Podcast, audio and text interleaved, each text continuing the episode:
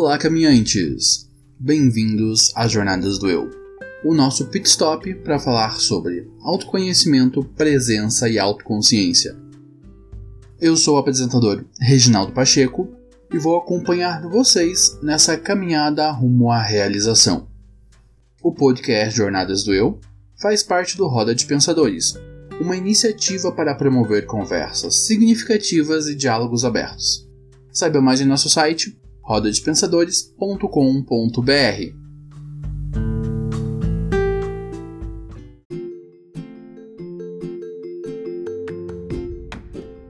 Caminhantes, eu quero fazer um convite a vocês, o de me ajudar a impactar mais pessoas e alcançar um público maior. Nossa proposta é apresentar um conteúdo introdutório sobre autoconhecimento com qualidade. Todas as semanas trazemos um novo episódio abordando um tema diferente. O nosso programa é pensado para ter entre 15 e 25 minutos, ideal para quem está começando a ouvir podcast. E você pode ouvir o nosso programa nas principais plataformas de streaming, como o Spotify e o Deezer, e em todos os agregadores de podcast. E se você nos ouve no Spotify, clique em seguir. Se você nos ouve no Deezer, clique no coraçãozinho para favoritar. E se você nos ouve em qualquer outro agregador de podcast, se inscreva. Dessa forma, você ajuda o podcast a se destacar nas plataformas e sempre que lançamos um novo episódio, você fica sabendo. Envie o seu episódio favorito até agora para dois amigos, para que eles possam conhecer o nosso programa e aprender mais sobre autoconhecimento. Conto com vocês para que o Jornadas do Eu possa se tornar um ponto de partida de muitas pessoas.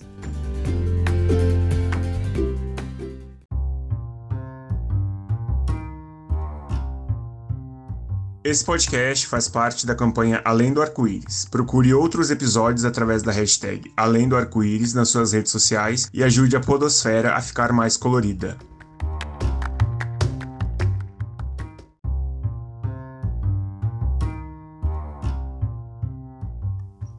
E celebrando o mês da diversidade, o Jornadas do Eu está fazendo parte da campanha LGBT Podcasters, para incentivar a produção de conteúdo da comunidade LGBT na Podosfera. Todas as semanas vamos indicar um podcast da campanha para vocês conhecerem.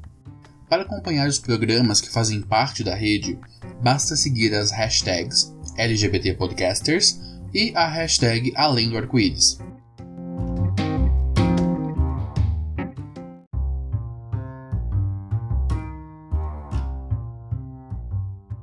E essa semana vamos conhecer o podcast. O nome disso é Diversidade. O nome disso é Diversidade é um podcast focado em entrevistas com LGBTs brasileiros pelo mundo e na militância, nas artes, nas pesquisas científicas e na política. O link para o podcast, o nome disso é Diversidade, está na descrição do episódio. Para saber mais sobre a campanha ou conhecer outros podcasts, acesse lgbtpodcasters.com.br.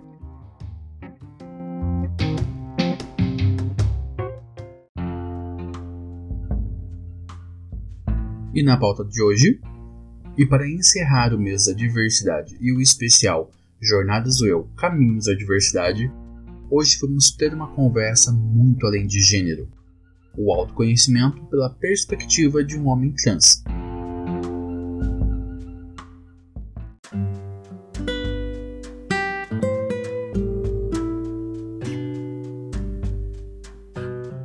Caminhantes, e para nos ajudar a aprofundar mais a nossa conversa sobre esse tema, eu trouxe o Fábio. Fábio, bem-vindo às Jornadas do Eu. Conta pra gente quem é você nessa grande jornada da vida. Oi, boa noite. Obrigado, obrigado mesmo pelo convite. Meu nome é Fábio, eu tenho 46 anos. Eu fiz psicologia, física e ciências contábeis. Eu sou tio de três sobrinhos de 5 anos. Sou viciado em videogame. Sou um homem trans, sou um transativista das identidades trans, das transmasculinidades principalmente. E sou literalmente aficionado pela ideia de que a liberdade é o fundamental numa estrutura social. Sem liberdade não há respeito, sem respeito não há liberdade. É, quando a gente vai falar sobre autoconhecimento aplicado à nossa comunidade, a gente tem muitas camadas e muitos fatores que são nossos, são específicos da nossa comunidade e cada um dos indivíduos da nossa comunidade tem experiências próprias em função de como a sua sexualidade, a sua expressão de gênero se apresentam. É, uhum. Como você percebe que a sua sexualidade influenciou no processo da sua autoimagem? Olha, toda a minha identidade de gênero, toda a minha construção de gênero, de posicionamento pessoal, essa minha, essa minha percepção da, da negação do meu gênero predestinado, constrói a minha relação com a estrutura social e constrói a minha relação comigo. É, é, graças a essa percepção dessa diferença, dessa dissociação entre aquilo que me diz que eu sou e aquilo que eu sei que eu sou, que eu preciso construir todo um trabalho de entendimento sobre o peso do que os outros me dizem e o peso daquilo que eu sou. E isso, quando você tem uma estrutura, por exemplo, no meu caso, uma estrutura familiar que compra essa briga contigo, que entende a diferença entre o eu e o social e percebe que não há sacrifícios a serem feitos, que aqui ninguém é oferenda, e é uma família que toma para mim a ideia de que você é você e você tem todo o direito de ser você, mas você precisa entender como a sociedade funciona com pessoas diferentes. Isso funda a estrutura que a minha família tem de começar a trabalhar a ideia de, olha, você precisa ter uma autoestima muito, muito sacana, muito legal, muito bem trabalhada, porque o mundo é muito sacana com gente que é diferente. E eles vão te dizer coisas que é para te ofender. Só que se você não é, você não tem por que se ofender. Se você não é ruim, se você não é isso, se você não é aquilo, você não tem por que se ofender. E se uma pessoa que disser que você é alguma coisa que você é de fato, você também não tem por que se ofender. Porque não é ofensivo ser você. Ofensivo é você achar que as pessoas não têm o direito de serem quem elas são. E é horrível dizer isso, mas a partir dos 4 anos de idade, quando a minha família percebe que eu sou diferente porque eu não quero mais usar roupas de menina, não quero mais usar vestido, nunca brinquei de boneca, detesto sapato, cabelo comprido, essas coisas. Eles param de me pedir para fazer. Nunca. Nenhum vestido me foi oferecido, nenhuma prisilinha, meu cabelo desde então sempre foi curto, eu deixei crescer quando eu perdi uma aposta na adolescência. Né? É, nunca precisei usar nenhuma roupa assim ou assado para ir em lugar nenhum, maquiagem, nada, nunca. Mas sempre se trabalhou cuidado consigo sabe? Aprende a cuidar de você. Você é você, você tem todo o direito de ser você e de ser amado, mas as pessoas não vão te tratar bem o tempo todo. Então isso foi fundamental para que eu entendesse duas coisas. Eu me amar é fundamental porque eu sou uma pessoa importante pra caramba. Pra minha vida, eu sou a pessoa mais importante que existe na minha vida. E não importa o que os outros digam, se o que eu faço e o que eu quero é bom para mim e não desrespeita a ninguém. Isso foi essencial para que eu tivesse condições de passar a minha vida inteira dizendo: eu sou quem eu sou e eu estou me construindo. Se eu mudar, problema meu, você não tem nada com isso. E eu não preciso que você me aceite, eu não preciso que você me tolere, você não tem esse poder sobre mim. Você vai me respeitar porque isso é uma obrigação sua. Ponto para mim isso foi muito muito crucial assim para eu não ter que passar por uma coisa que a gente vê muito comum na nossa comunidade LGBT, principalmente na comunidade trans, que é o desespero e a depressão do isolamento, né? Que é aquilo que até o Didier Bom fala, né? Essa coisa de você existir sozinho, preso num lugar obscuro, e que você não é só diferente, você é uma aberração. E aberração é uma coisa ruim. Né? Sim, é tirar e deslocar isso desse local sombrio e trazer para a luz do dia e falar, ok, nós estamos aqui e tá tudo bem a gente tá aqui e isso não deve incomodar ninguém. A gente só tá aqui, a gente só existe igual a você. Igual ao outro. Isso, porque a, a, a única igualdade que existe na espécie humana é a diferença. A gente não tem, não tem outra igualdade. A única igualdade que une todos os seres humanos é a diferença intrínseca. Perfeito. De fato, quando a gente tenta equalizar, colocar todo mundo dentro do mesmo patamar, o não cabe, porque as medidas são diferentes. É, eu tava pensando, eu vi um tutorial de física aplicada hoje de manhã que eu tava trabalhando, é, bem, bem nerd da minha parte, mas eu gosto. Ah, onde a, minha, a gente tava, no vídeo tava se conversando sobre ah, o equilíbrio térmico. né? Uhum. Sobre o fato de a temperatura dentro de um espaço vai sempre tentar encontrar um ponto de equilíbrio, o ponto é, exato da temperatura interna com a temperatura externa do, daquele objeto. E eu extrapolei isso e levei para todas as questões sociais e para todas as outras questões da nossa vida. É, a gente trazer isso ali, que tipo, ah, todos nós, que todo o universo está tentando encontrar o equilíbrio, você precisa perguntar primeiro qual é o equilíbrio que está tentando se encontrar, porque existem equilíbrios diferentes. Cada unidade, cada coisa, cada pessoa tem um equilíbrio num lugar diferente do outro. Então eu estar equilibrado é totalmente diferente de você estar equilibrado e da fulana estar equilibrada. E a, e a importância de. Ok, esses pontos de equilíbrios para cada um desses materiais são distintos o ponto de equilíbrio para cada pessoa também é distinto. E isso é importante para que a gente consiga ter esse desenvolvimento. E, e a partir dessa percepção, é, eu quero te perguntar: como é que foi esse processo de desenvolver inteligência emocional dentro da tua história de vida?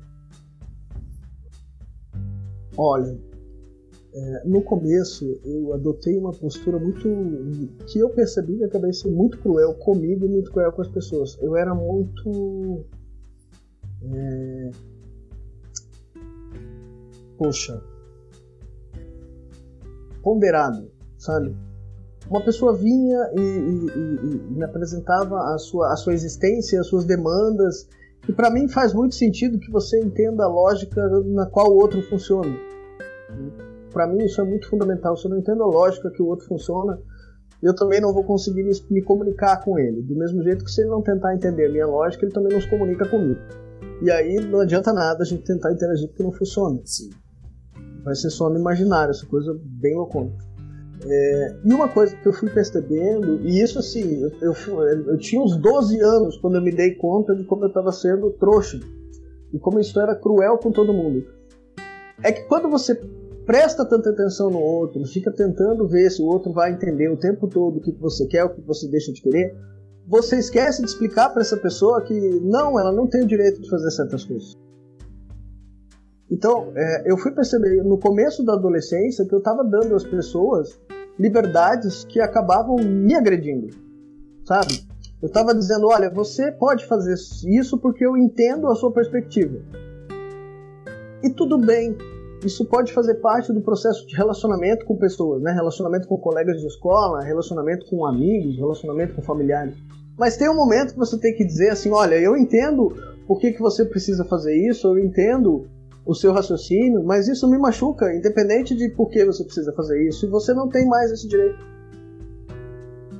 E eu percebo que essa é uma dificuldade da, da, da nossa parte, da nossa construção, né? De expressão de si, de construção de relacionamentos que sejam afetivos e intelectuais e de empoderamento do seu próprio afeto, que é muito comum na comunidade LGBT, essa incapacidade de dizer, principalmente quando a família é preconceituosa, de dizer para que você está me machucando. De dizer, olha, eu entendo que você não entenda, mas isso é um problema seu. E eu não tenho que ser ofendido por isso. E eu achei muito legal que a primeira vez que eu, que eu comentei sobre isso com a minha mãe, eu disse: Mãe, eu não gosto da maneira é, que meu, meu, tio me trata. Eu não acho legal as brincadeiras que ele faz comigo. Daí ela disse assim: Vai lá e fale pra ele. Mas ele é meu tio, não interessa. Aqui não tem esse negócio de respeito porque a pessoa é velha. Respeito porque a gente é pessoa. Se ele não te respeita como pessoa, você fala para ele que ele vai parar se ele não parar, a gente conversa de novo. E eu fui lá e falei para ele, e ele parou na hora, nunca mais ele fez. Daí eu entendi. Não adianta só você entender como o outro funciona, você tem que ser capaz de dizer, mano, para. Porque às vezes é só isso que falta. E isso para mim foi um salto qualitativo, tipo, 12 anos de idade. Eu falei, gente, eu tenho direito de dizer, para, você tá louco. Não precisa. Né? Eu não preciso chegar no limite de vou explodir, não quero mais te ver, sai daqui. Pode ser que seja necessário, mas quando eu entendi que esse processo comunicacional é, é um direito meu, independente de eu ser isso, ser aquilo, ser aquilo outro, ser verde, ser amarelo, ser cis, ser trans, é um direito meu. nossa, isso me abriu caminhos, assim. Porque eu realmente imaginava, isso era imaginário, eu nunca tinha verbalizado isso. Que por eu ser diferente, eu tinha que aceitar a estupidez das pessoas que não entendiam o diferente e não se preocupavam em entender. E isso mudou a minha forma de pensar. E agora eu entendo, sim, que eu, sim, eu acho importante que você tenha a opção, o direito e o acesso à informação. Mas, independente de você ter ou não acesso à informação sobre o que é ser trans, o que é ser intersexual, o que é ser gay, lésbica, bissexual, etc, etc, você tem que entender o que é ser uma pessoa. E que ser uma pessoa significa respeitar o coleguinha. Então, independente se eu sou LGBT, XYZ ou não, você vai ter que me respeitar. E se você não me conhece, você vai ter que me perguntar educadamente como qualquer pessoa pergunta. Porque você não chega para um padre e sai berrando: escuta aqui, ó, é verdade que você é padre, então? Você não faz isso. Você é educado, não é? E comigo você não pode ser educado porque eu sou diferente de outro jeito. Não. Então, nossa, isso mudou demais, assim. E me ajudou muito, inclusive, a ajudar pessoas da comunidade LGBT durante esse tempo a dizer: você tem o direito de não ser agredido. Você não tem nenhum dever e nenhuma obrigação de aguentar nenhum tipo de agressão. Não é porque a pessoa não sabe que ela tem o direito de te bater primeiro e perguntar depois. Perfeito. É, muito das, do que você fala vai de encontro com a minha filósofa de cabeceira, que é a Anne Rand, que é a mãe do objetivismo filosófico. E eu vivenciei esse mesmo estado que você teve, mas quando estava lendo a, a obra dela, que é Revolta de Atlas, que foi uma sequência de fichas caindo e essa foi uma delas. Sobre a, se colocar enquanto indivíduo na primeira pessoa e a partir disso conquista as relações, priorizando a tua saúde mental, priorizando as tuas necessidades, priorizando você enquanto indivíduo por completo, para daí sim começar a desenvolver relacionamento, para você começar a desenvolver relações e essa questão de falar para o outro. É, eu também trabalho com mentoria de comunicação não violenta e uma das coisas que a gente fala muito nas mentorias é sobre a, a, o abismo que existe entre o que a pessoa está fazendo e como aquilo te afeta e como a pessoa enxerga que aquilo te afeta. São três momentos diferentes. É, em muitas situações, a gente, a orientação é informe o outro. Olha, esse seu comportamento me afeta dessa forma. Uhum. E eu percebo que quando se trata de relações já construídas e relações que tendem a caminhar para um relacionamento saudável, as pessoas se respeitam, as pessoas começam a retrabalhar como essas relações funcionam e seguir novos caminhos, porque a maioria das vezes essas pessoas não percebem como aqueles comentários nos afetam enquanto indivíduos. E essa sua fala de, tá, mas ele é meu tio, tá, daí? Qual é a. Não, o ponto é: eu sou um ser humano, você é um ser humano e a gente vai se relacionar a partir disso. E para que essa relação aconteça, eu preciso que você respeite a minha individualidade como eu respeito a tua. E isso é uma coisa que eu observo também em toda a comunidade LGBT. A, a dificuldade de se colocar nesse primeiro lugar N fatores psicológicos, sociais, estruturais que levam a nossa comunidade a, a, a, se colocar nessa situação ou estar nessa situação. E são muitos fatores complexos que envolvem a vítima LGBT, é, que tem uma, uma camada de complexidade a mais do que uma pessoa heterossexual, lida com questões específicas. E eu vejo a, a, dificuldade das pessoas se colocarem nesse ponto e falar, tipo, olha, pera, não, isso que você está fazendo me afeta de uma determinada forma, eu gostaria que você parasse por causa disso. É, é, é um ponto na inteligência emocional que eu vejo que muitos de nós, enquanto LGBTs, precisam aprender a desenvolver. Com certeza. E assim, em todas as esferas. Eu vejo muito isso nas esferas dos relacionamentos. Principalmente pessoas LGBTs que, criar, que, que, que surgiram em núcleos familiares sem suporte né?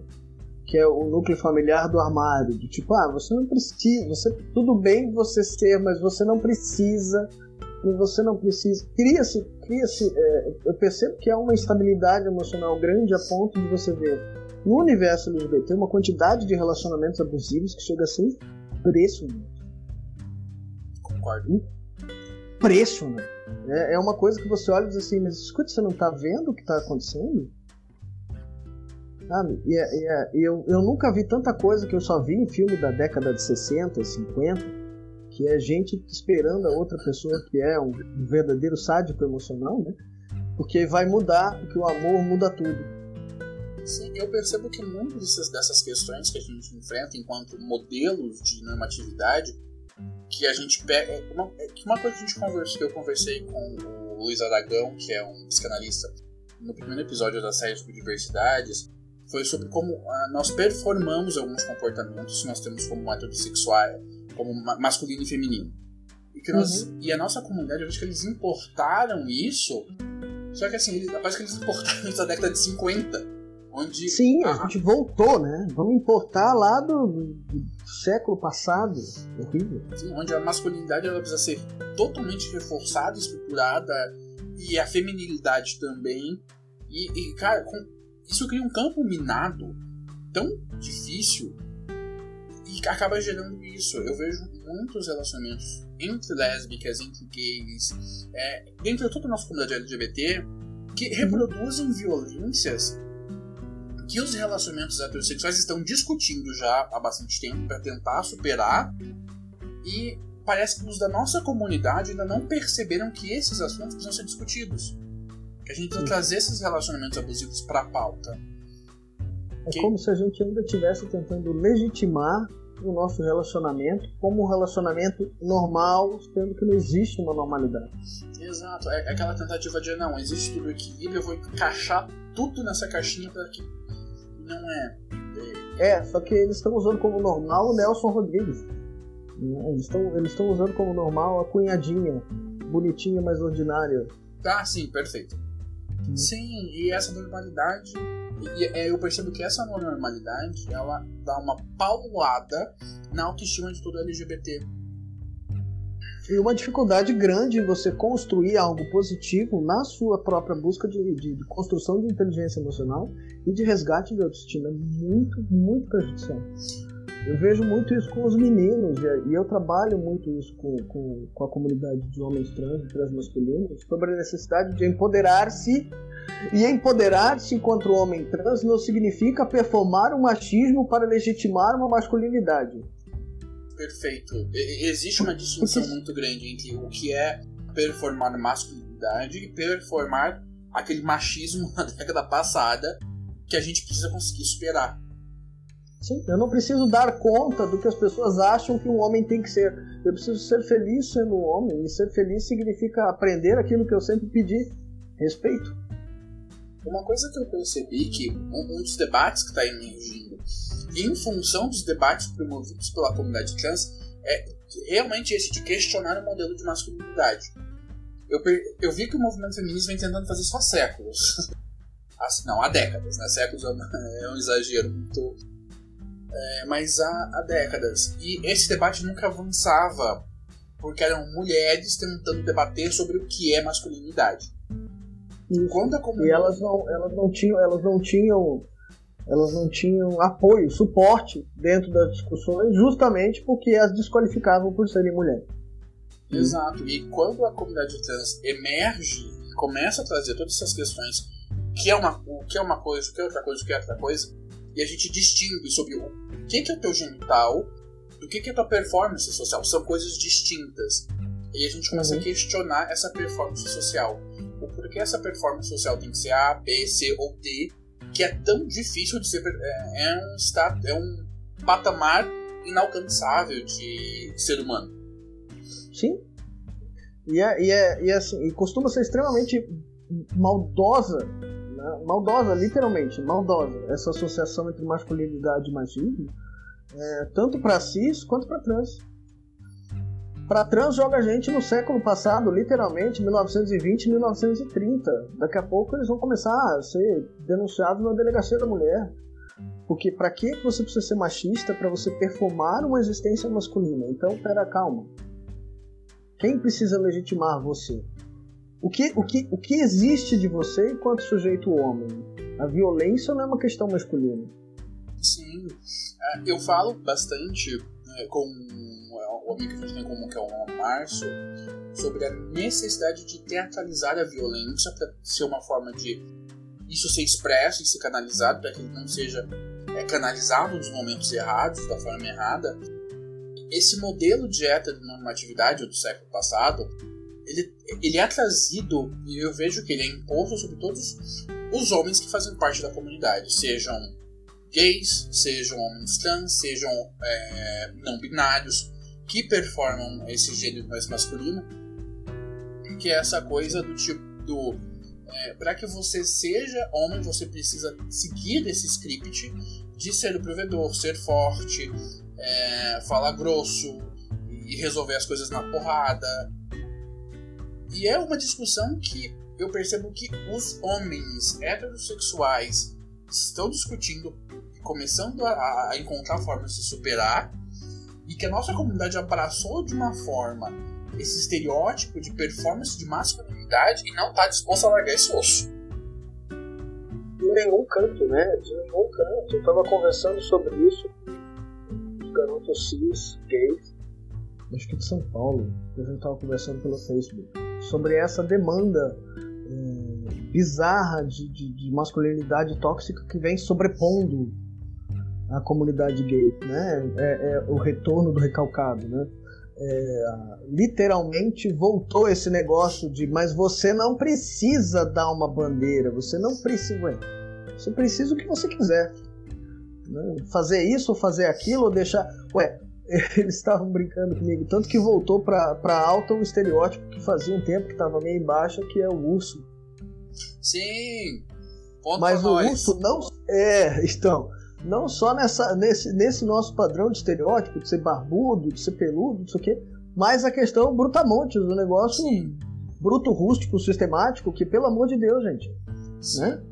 Eu, eu, já comentei no, no, outro episódio do podcast, quando estava falando sobre autoconhecimento e homens gays, que hum. no Scruff, que é uma, um aplicativo para ursos, é, uhum. questionaram a minha sexualidade porque eu performo coisas que eles entendem como masculinas, mas uh, eu, me, eu me relaciono com outros homens me colocando uma, como passivo.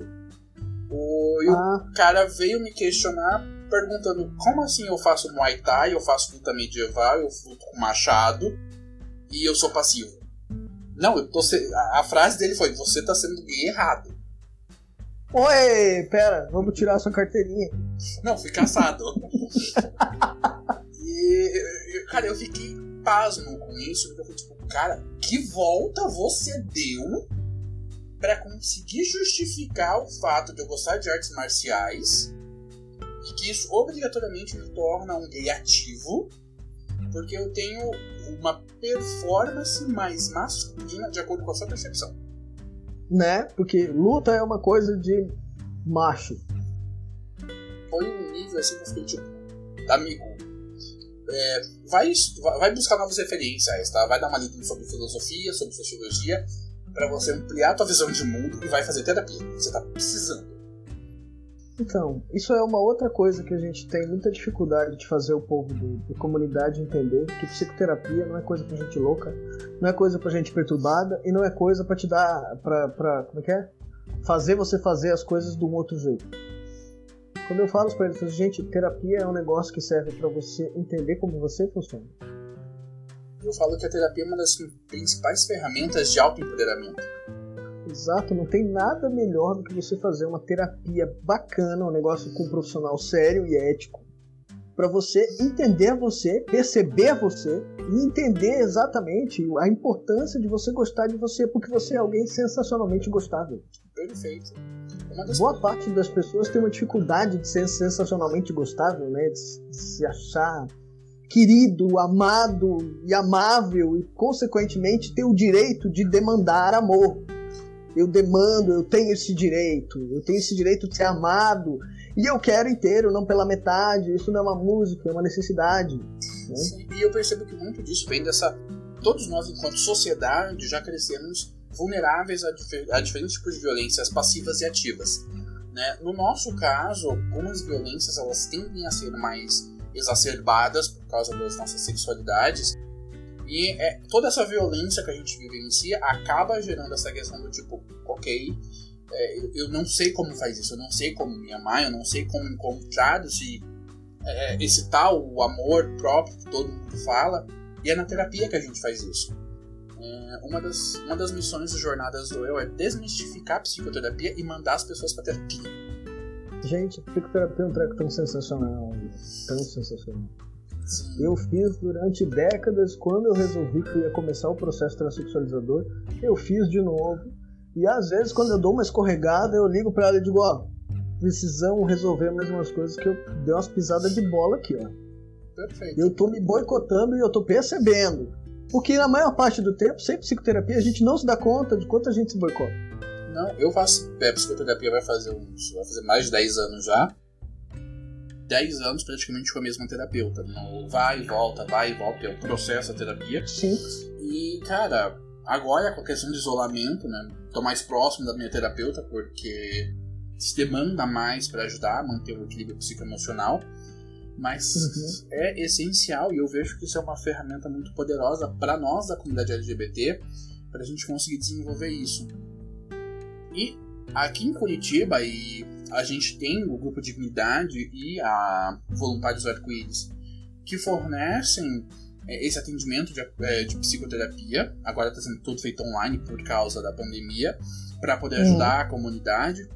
Fora que a gente também tem as universidades que também fornecem esse serviço, ou a tarifa social, que são tarifas mais baixas, algumas até gratuitas, para conseguir ampliar mais esse espectro de, de atendimento de terapia sendo bem sincero, não é uma coisa muito barata quando você está fazendo já com como profissional financeiro do mercado pelas faculdades.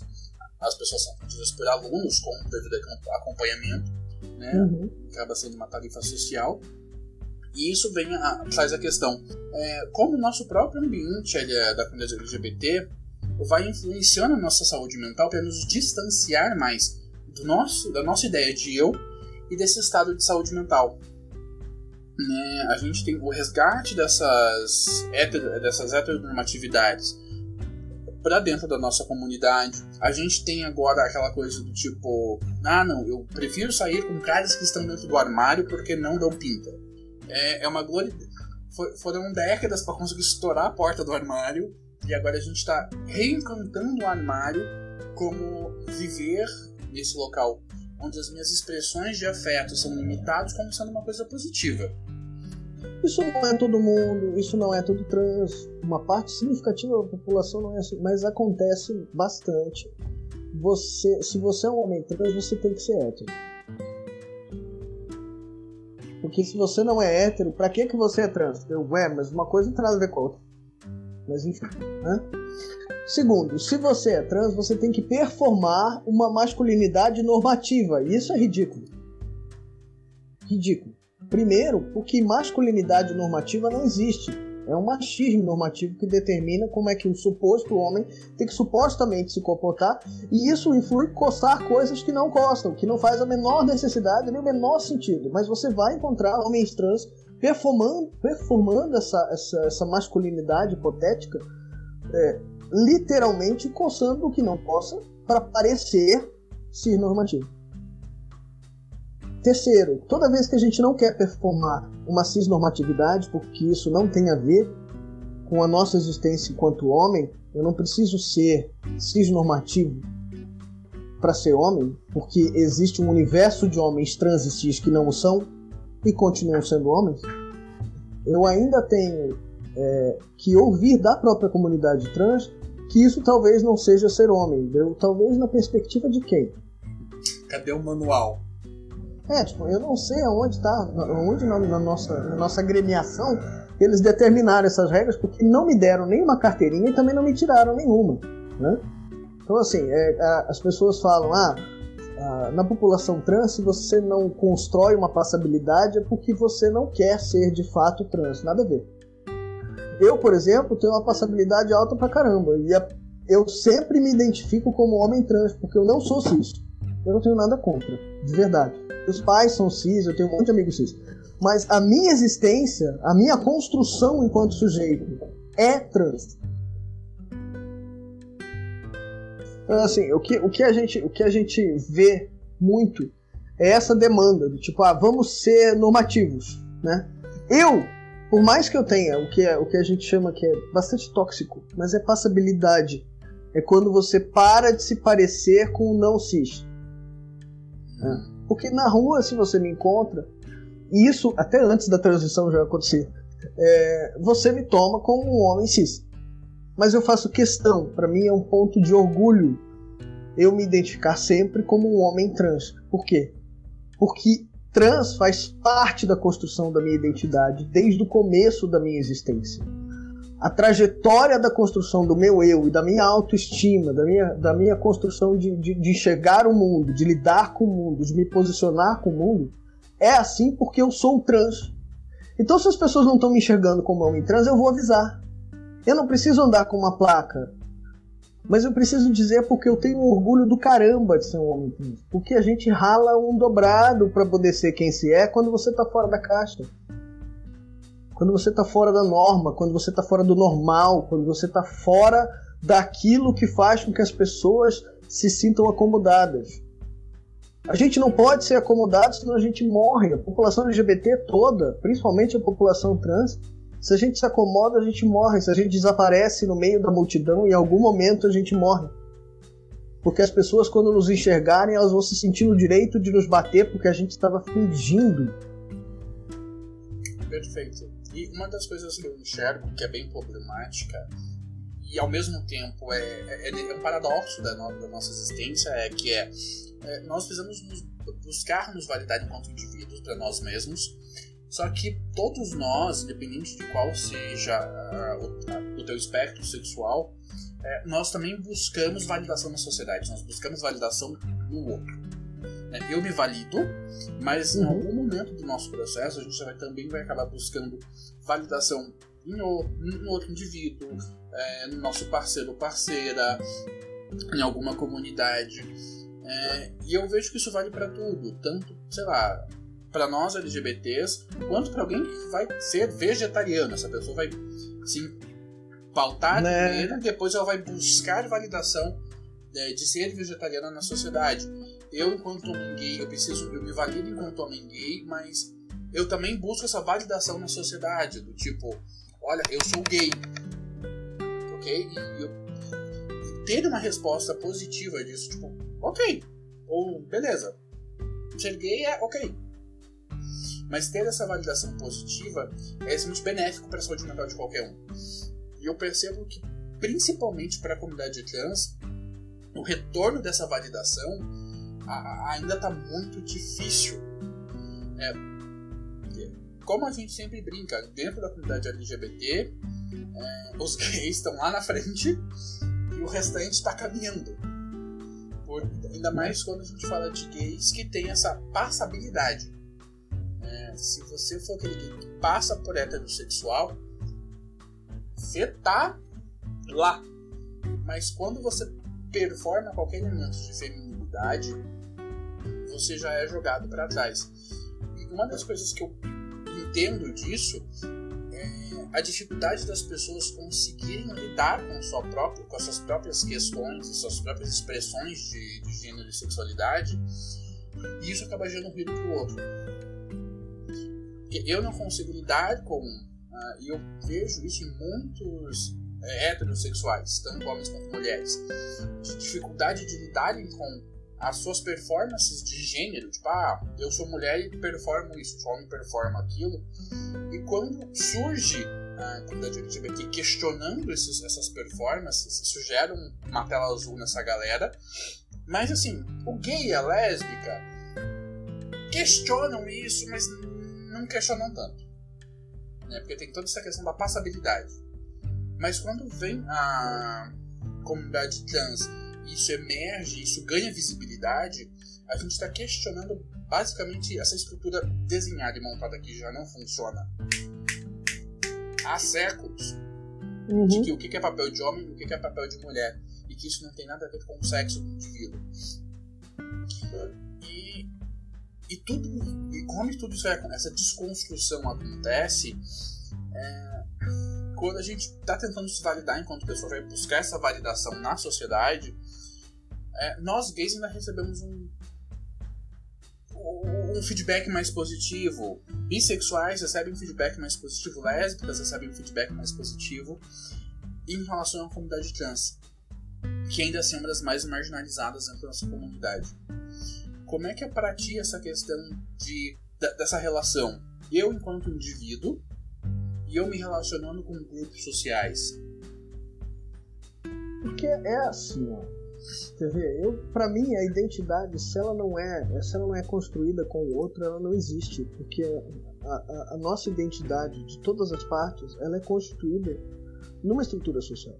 Né? Então, por exemplo, por que, que você sabe que você é gay? Porque você gosta de um outro que tem algo em comum com você, que faz parte do conteúdo que já atrai nessa pessoa, entende? Então você só pode ser gay se a pessoa por quem você se interessa é, tem o seu gênero. Não é? Sim. Então sim, a sua identidade se constrói muito na estrutura de validação.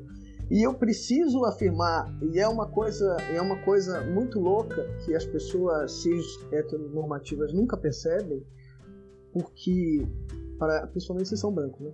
é, é garantido o direito, né, loiro, é garantido o direito eterno né, de você ser o empoderado da vez, se você é um homem branco cis normativo, e você não tem que se dar conta de que, de, de que você precisa afirmar a sua existência, porque o universo existe em prol desse fulano, né? Eu não preciso, eu não preciso fazer nenhum esforço para dizer que vocês têm que me respeitar, porque Há de infinito uma sociedade foi feita para respeitar essas pessoas. O homem branco, hétero, cis normativo. Depois dele, o homem hétero, cis normativo. Daí depois a mulher hétero, cis normativa. Branca. E daí depois a mulher, genericamente falando, hétero, cis normativa. Essas estruturas, elas, elas nunca precisaram pensar sobre a necessidade de gostar de si mesmo para afirmar a sua identidade no conjunto social. Tanto que elas acham que quando elas elogiam uma pessoa fazendo críticas, elas estão sendo positivas. Por exemplo, eu recebi um elogio no ambiente de trabalho quando eu fui promovido, que foi uma das coisas mais afrontosas que eu já ouvi na vida. Foi antes da minha transição. O, o, o meu chefe, que, que me ofereceu a promoção, disse assim: Olha, para mim é um prazer estar tá dando essa promoção para você, porque o seu trabalho é espetacular, é sensacional, é fantástico. E é impressionante que você tem uma performance tão sensacional sendo lésbica. Eu falei, o quê?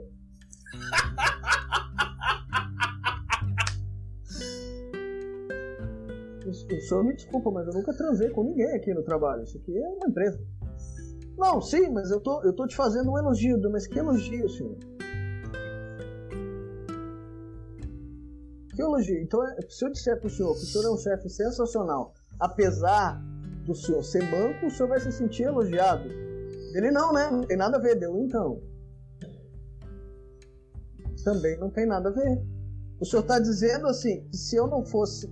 Se eu, se eu não me esforçar tanto para o senhor ignorar que eu seja LGBT, o senhor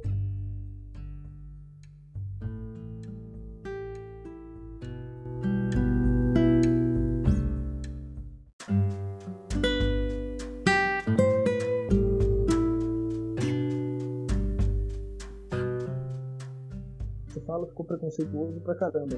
Sim. As pessoas heterocis normativas, brancas, não percebem essa necessidade que a gente tem de fazer esse sobreesforço para que isso desapareça e jogam isso na nossa cara como se fosse um elogio, tipo, olha, você é tão sensacional apesar de você não ser. Perfeito. E uma coisa que eu vejo que é bem recorrente na nossa comunidade é a nossa sexualidade ser chamada no ambiente profissional a toda hora prestar esclarecimentos porque eh, nós somos LGBTs além de ser profissionais. Ah, eu acho, eu trabalho num, num ramo que é bem machista, que é o ramo de manutenção. Né? Uhum. Eu trabalho numa prestadora de serviço como job principal. E isso vai fazer, já tem trabalho em várias empresas assim. E nesses locais, a minha sexualidade é chamada junto com o meu cargo para, olha, tá, tá, aqui o seu cargo, tá aqui minha sexualidade, os dois caminham juntos. E eu preciso é, sobrepor as minhas capacidades o tempo todo por causa da minha sexualidade. E uma coisa que é muito comum dentro do ambiente profissional, quando você é um chefe LGBT, é que as pessoas é, cisnormativas sejam. Se for uma chefe lésbica as, em relação às mulheres, se for um chefe homem gay em relação a, aos homens, que é esse medo que essas pessoas têm de nós abusarmos do poder para assediá-los. Então a gente, é, isso é chamado o tempo todo para conversa. Na empresa que... É muito louco, é muito louco a impressão que eles têm de que a gente existe em função do sexo. Né? O nosso negócio é transar em qualquer lugar, como se a gente estivesse no cio eterno de uma mente sem lembrança. Perfeito. Impressionante. É, na minha empresa, a gente contratou recentemente um novo auxiliar e um dos medos dele, que ele conversou com a, com a nossa financeira, foi: ah, será que ele não vai dar em cima de mim? A minha financeira, a minha financeira ela riu. Ela riu, mas aquela risada gostosa, porque ela falou: tipo, filho, você vai ter que crescer muito pra você ser interessante é, para ele. É uma autoestima, gente. É uma autoestima que esse povo cis heteronormativo tem, que eles, é por isso que eles não percebem, que a gente não tem. Perfeito. E, e, esse esclarecimento e esse cuidado nos é chamado a todo momento em relação à nossa sexualidade. A gente está sempre sendo chamado para prestar esclarecimento quando a gente ocupa local de poder.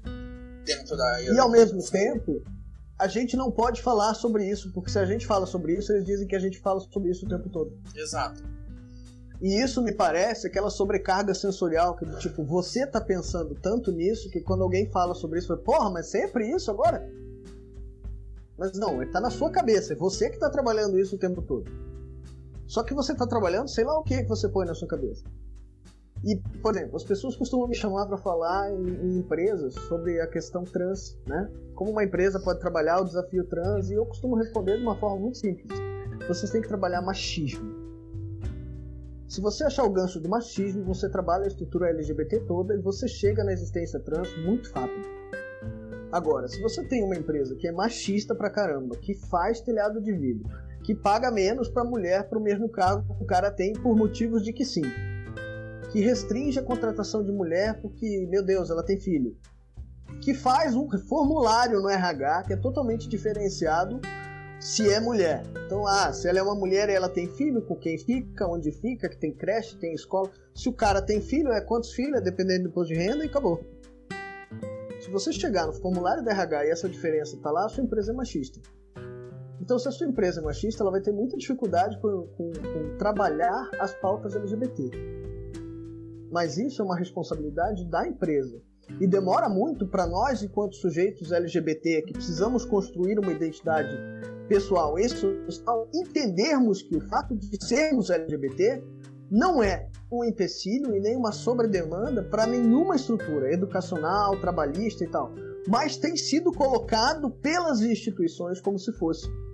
Então você vê a população LGBT, principalmente a população trans, sendo expulsa, expulsa mesmo, não é evasão não, é expulsão, sendo expulsa das escolas por um excesso de bullying miserável, por uma violência, violência mesmo, uma violência absurda com relação à identidade, ao respeito do sujeito, que acontece entre os alunos, muitas vezes fomentado pelos adultos, e que os adultos nesse momento dizem que não vão tomar partido. Mas se você não toma partido numa agressão, você já tomou. Porque se você ficou sem fazer nada, você concorda com o agressor. Você só não quer verbalizar a sua concordância. Exato, você só é covarde demais para dizer que você concorda com o que o cara está fazendo. Então, essa, essa estrutura e esse momento nosso, essa necessidade de nossa, e assim, eu falo isso enquanto coletivo. A gente precisa, enquanto coletivo de pessoas LGBTs, começar a falar sobre a necessidade da gente trabalhar nossa autoestima para ser intolerante a esses tipos de violência que se estruturam. Porque não existe forma de combate a essa violência que seja suportável. Tipo, ah, não, pera, eu vou esperar porque eu vou ser compassivo, daí vai mudar. Não vai mudar. Mas ser compassivo não é, não é ser passivo. É, a, a, compassividade é, vem de compaixão. Uma coisa é eu buscar ter compaixão por um indivíduo, outra coisa é eu não fazer nada enquanto aquele indivíduo é um agressor para com o outro. São. É. É, mas as pessoas que são compassivas acabam sendo bastante passivas, porque elas falam com você depois que você foi agredido. É. é eu... Olha, morri de dó, achei um absurdo o que ele fez com você, mas você sabe como é, né? Cara, isso é um dos locais que eu acho mais difíceis. E eu lembro enquanto eu estava no colégio há muitas primaveras atrás, lá no ensino médio, que me aconteceram alguns casos de homofobia e eu levei isso para a direção, eu levei isso para minha família na época, e isso foi lá em. faz, tempo. É... Sim. Foi no milênio passado. Por aí. E a resposta que eu tive que, tipo, ah, a gente vai tentar fazer alguma coisa, mas você sabe como é que é, né? Deu. Porra! Como assim? E essa foi a resposta da instituição, escola e da minha família naquele momento. E, nem, os dois sabia como lidar. E uhum. nesse meio tempo a gente fica exposto a, a violências. Mas como eu sempre fui rato de biblioteca, por algum motivo já tinha lido livros sobre direito civil, eu fui pro Google pesquisar qual era a estrutura de um processo por danos morais e agressão. Eu espalhei o boato na escola que a minha família estava entrando com um advogado contra a escola e contra os alunos por é, discriminação e agressão física. Perfeito. A piazada ficou com na mão que não passava uma brisa. E eu, cara, e daí vieram, daí eles viram as meninas virem conversar comigo para falar que não, que não era bem assim, que eles só estavam brincando, que a família deles eram, eram famílias pobres, que não tinham recursos para lidar com uma ação, e blá. E eu alimentando a mentira, porque ser inteligente foi sempre o meu mecanismo de defesa. Uhum. Né? Eu aprendi a, desenvolver a fiscalidade depois, no momento da vida, mas nessa fase da adolescência, a minha arma era o fato de eu ser inteligente pra caramba. Isso resolveu a questão do bullying comigo na escola. Porque daí todo mundo ficava com medo da ação civil chegando na casa deles por agressão. Uhum. Então, eu, eu particularmente, eu não tinha episódio de bullying na escola que eu já tinha uma atitude muito. Qual é o problema? Você falou o quê? É, qual é o problema? O que, que você quer dizer com isso que você está dizendo? E as pessoas, quando, quando elas são é, é, questionadas em público, e assim, não de uma forma agressiva, literalmente de uma forma objetiva, o que você quer dizer com isso? O que, que você quer falar com isso? E isso você quer chegar aonde? Elas param, né? Sim elas, elas voltam, elas recuam, elas, elas, sabe, elas regridem. E a minha mãe sempre disse: tenta entender o que a pessoa está querendo te dizer exatamente antes de você fazer qualquer tipo de ação reativa, porque você pode não estar entendendo o que ela está falando, ou ela mesma pode recuar do que ela está dizendo antes. Tá? Se a pessoa disser explicitamente o que ela está falando para você, aí você vai tentar dialogar com a pessoa sobre o desrespeito que ela comete com você, se for esse o caso. Se ela não te entender e permanecer te desrespeitando, você vai chamar a autoridade. Se a autoridade não fizer nada, você conta pra ele. Então, assim, é... e isso é uma coisa que é, você descobriu isso estudando, eu descobri isso com a minha família, mas boa parte da população LGBT não sabe. E passa pela escola é, se sentindo indignado e resolvendo, é, chegando no limite da resolução da violência com a estrutura violenta com o isolamento e com a resposta em violência. E isso nos, nos leva a um momento de adulto que, se não for bem trabalhado, é um adulto bastante emocionalmente prejudicado, socialmente prejudicado, né? e aí afetiva, profissional, intelectualmente prejudicado por esses danos emocionais que são terríveis, terríveis. Poxa, é, é, hoje quando a gente fala, nossa, nós precisamos colocar a população trans no mercado de trabalho, boa parte delas não tem educação formal. O trabalho diz assim, não posso fazer nada por você. Como não? Você cria programas de trainee, que você pega o pessoal na faculdade que não sabe nem escrever o nome, porque você quer pagar um salário menor, né? Para você desenvolver um profissional que vai sair do jeitinho que você quer quando ele tirar o diploma, para ele fazer as coisas do jeito que você quer, por que, que você não pode fazer isso com uma pessoa que não tem o grau de educação formal que você precisa? Contrata ela. A qualificação formal é uma coisa que você nem precisa desembolsar. Você consegue fazer projetos com os estados ou mesmo com as instituições de ensino para que essa pessoa estude no contraturno do trabalho. Para que essa pessoa tenha uma formação educacional que complete aquilo que você acha que é necessário. Porque a, a, o que a gente vê de pessoas que têm, que têm, e assim, dentro e fora da população trans, pessoas que têm um perfil profissionográfico comportamental maravilhoso, que você percebe são sujeitos proativos que têm uma capacidade de comunicação, uma capacidade de negociação, é, de conseguir enxergar de forma alternada macro e microcosmos da situação da qual nós estamos falando, que conseguem organizar células multidisciplinares e essas pessoas não terminaram o primeiro grau. E são talentos que eu desperdiço porque ela não tem um diploma. E eu contrato uma pessoa que tem a qualificação técnica, mas não tem as habilidades comportamentais e eu não consigo qualificar habilidades comportamentais. Perfeito. E jogo fora. E a gente, enquanto sujeito LGBT, acha que não merece. E a gente cai numa estrutura de meritocracia que não é disso que se, que se deve falar. De tipo, você tem que investir em você, você tem que tem que cuidar de você, você tem que isso em você, e ao mesmo tempo você está dizendo, vocês são um lixo, vocês são uma aberração, o lugar de vocês é na rua, vocês não têm que fazer parte da sociedade. Vocês são terríveis. Quando vocês forem doutores, professores da Universidade Federal, vocês venham aqui e falem alguma coisa. Antes disso, rua.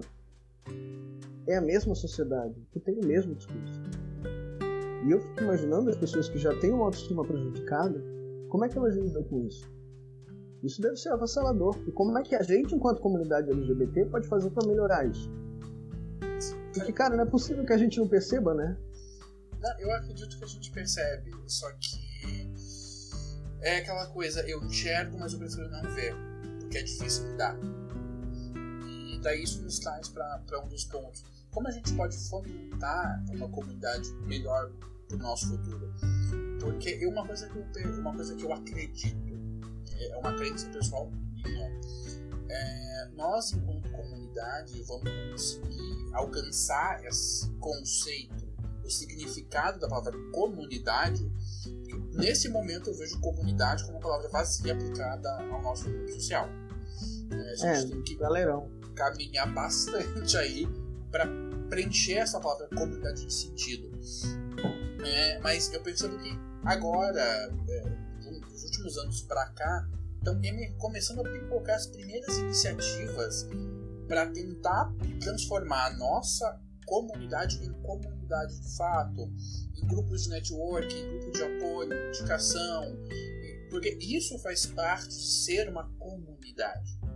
Uhum. O apoio mútuo, a, a, ideia de sororidade que as feministas utilizam, eu acho que se, com, precisa ser criado uma palavra ou importar este conceito para dentro da nossa comunidade, de como a gente consegue se apoiar enquanto pessoas, enquanto indivíduos.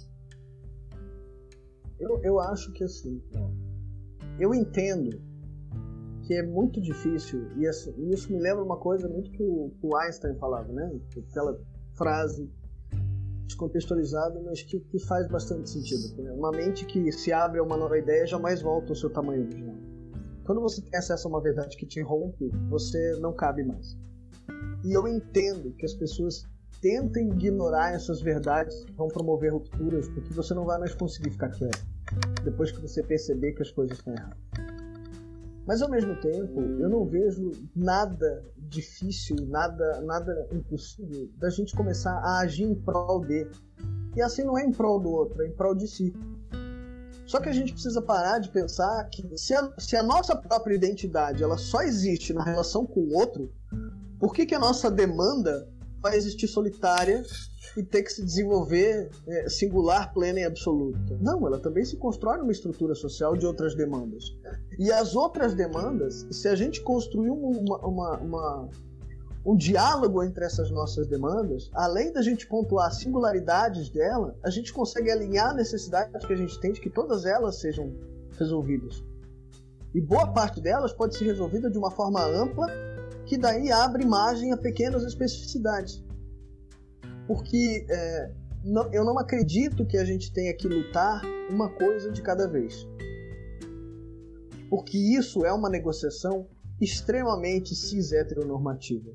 Olha, você só tem direito a fazer um pedido por vez, tá? Daí a gente discute ele, tá? Primeiro vamos ver se vocês têm direito de casar.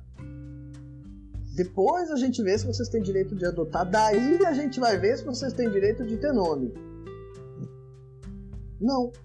Depois a gente vai ver se vocês têm direito de ter saúde. Não. Por quê? Não, não tem uma coisa que seja mais importante que a outra. Todas as coisas são importantes. Todas as nossas demandas são importantes. O que, que a gente precisa? Ao invés de a gente ter uma frente única, focal, vamos abrir. Os movimentos sociais estão se mexendo, as pessoas estão se mexendo. Eu acho que o nosso conceito de comunidade, ele, e eu, eu conversava isso com uma amiga minha, ele se parece muito com o conceito da comunidade negra, da estrutura Harlem, sabe? Da estrutura de, olha, a nossa pauta identitária consiste em fortalecer e consumir todos nós que aqui estamos, porque a gente não cresce sozinho.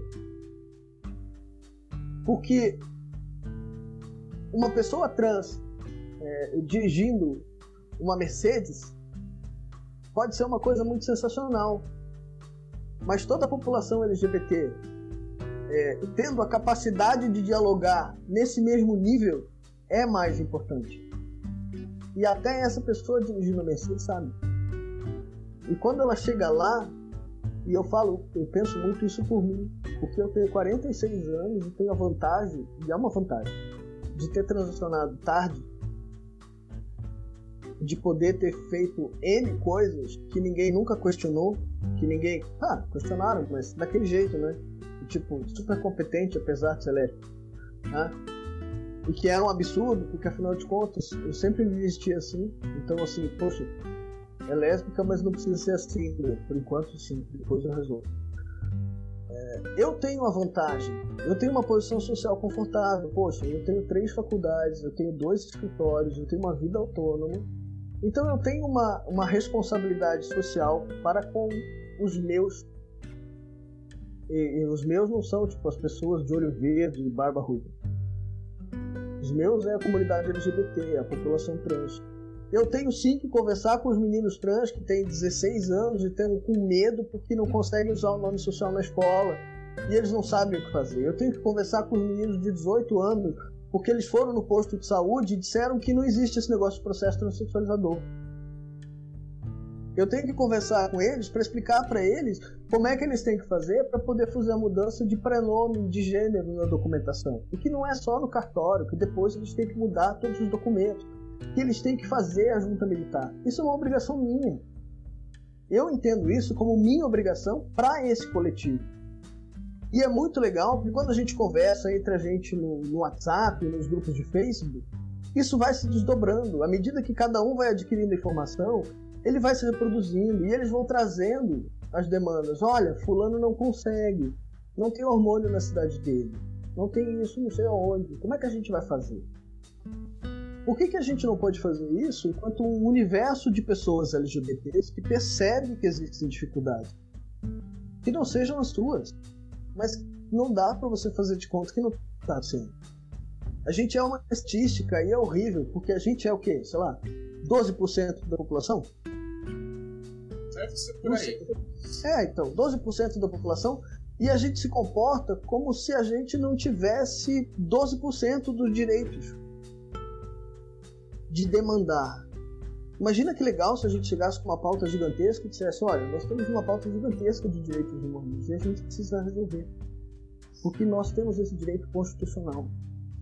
E o Estado não precisa ser processado por isso, mas vai ser se a gente não conseguir dialogar sobre isso. Perfeito. Uma das coisas que eu vejo em relação ao Estado é que a função dele não é legislar sobre corpos, nada desse gênero mas é ino criar inovação jurídica para que a, o quesito civil acompanhe as transformações da sociedade. Então, na minha percepção, não cabe ao Estado legislar se alguém pode mudar de nome ou não. Não cabe ao Estado desenvolver inovação jurídica para as pessoas que precisam mudar de nome, mudem de nome. Isso, exato. É, o Estado não tem que ficar dizendo quem pode ou não pode. O Estado tem que estruturar como deve ser feito. O Estado não tem que dizer que banheiro eu posso usar. Ele tem que garantir que eu use o banheiro. Ele tem que garantir que ninguém me proíba de fazer. Por isso que quando vem essa, essa equiparação é, dos crimes de ódio contra a população LGBT à lei do racismo, até que se crie uma lei pertinente, específica, é, tem muito exatamente disso, de se observar naquela lei, porque quando você lê aquela lei, inclusive a parte da SWAT, que é sempre eu acho importantíssimo, é, quando você lê aquela lei, o que você percebe é você não pode restringir o direito de uma pessoa a ser quem é e de acessar todos os serviços que ela tem o direito de acessar, porque você acha que a pele dela não serve. Porque é disso que se trata a lei do racismo. Sim.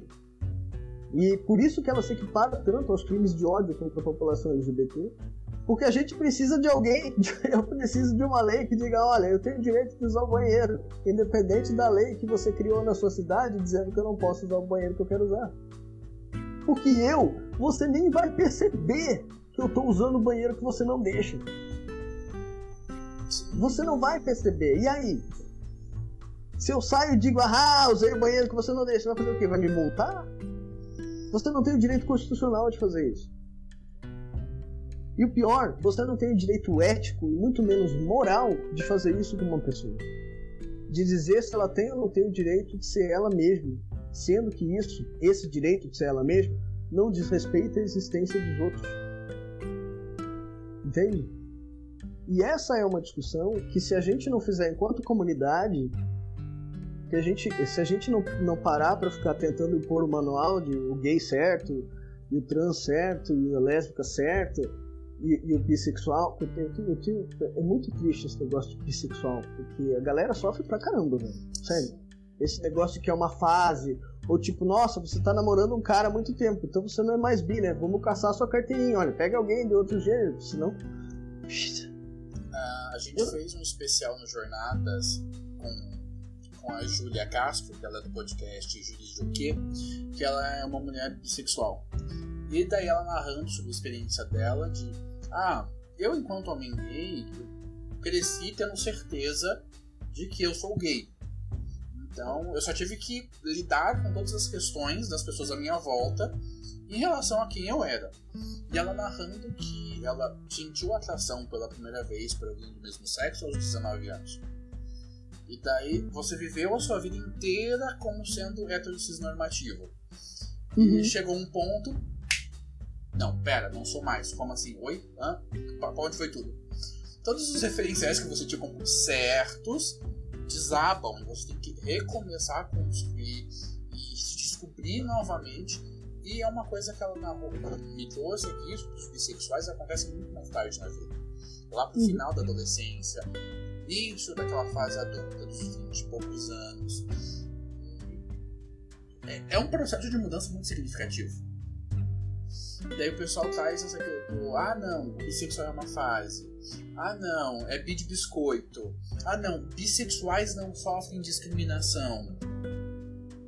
Promiscuidade associada à bissexualidade eu acho sensacional. Exato. E, uma, e assim, nós enquanto homens, é, ou a, a gente tem a, a questão da performance masculina ou feminina que, que nós somos chamados o tempo todo a, a, a apresentar. É, mas as pessoas bissexuais não tem uma, um estereótipo de bissexual a não ser esse estereótipo totalmente hipersexualizado da mulher bissexual.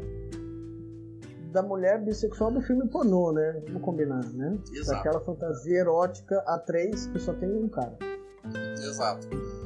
Então, assim, é, são, é, eu vejo que nós precisamos perceber, e é, uma, e é uma coisa que eu acho que a maioria das pessoas ainda não caiu a ficha, que quando a gente tá conversando sobre ser gay, sobre ser lésbica, sobre ser bi, sobre ser trans, a gente está falando sobre o direito de nós sermos quem nós somos. E não tem distinção entre o meu direito de ser homem gay, seu direito de ser um homem trans, do direito da Júlia ser uma mulher bissexual, da Clarice, que é com quem eu conversei no episódio sobre lésbicas, de ser uma mulher lésbica. E isso tudo é do direito fundamental. Eu percebo que é um dos direitos mais fundamentais que nós temos de sermos reconhecidos enquanto indivíduos. Isso faz parte. É, é, é, essencial que você seja respeitado como quem você é. Independente de você, se você é afim ou não do fulano, de ciclano, de beltrano.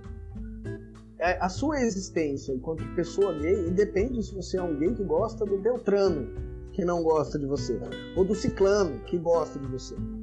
Uma coisa não tem absolutamente nada a ver com a outra. E o fato de você ser quem você é não faz com que o ciclano e o beltrano te desrespeitem, porque no momento eles podem se sentir ameaçados pelo seu desejo, pelo seu afeto. Gente, tá, e daí? Você nunca foi afim de alguém que não te quis. Né? Bem tipo, da vida. É, nossa, tá bom, então tá. Desculpa, foi triste. Putz, é, próximo. E faz parte, faz parte da existência. Agora, restringir a liberdade de existir do outro, porque você tem medo que o outro se vire para você, é patético, né? Olha, tipo, não quero trabalhar com ele, porque ele vai dar em cima de mim. É. E se ele não der, você vai chorar? Se, se ele não der, você vai, vai, pedir um vale? Assim? Se ele não der, você vai achar que você é feio?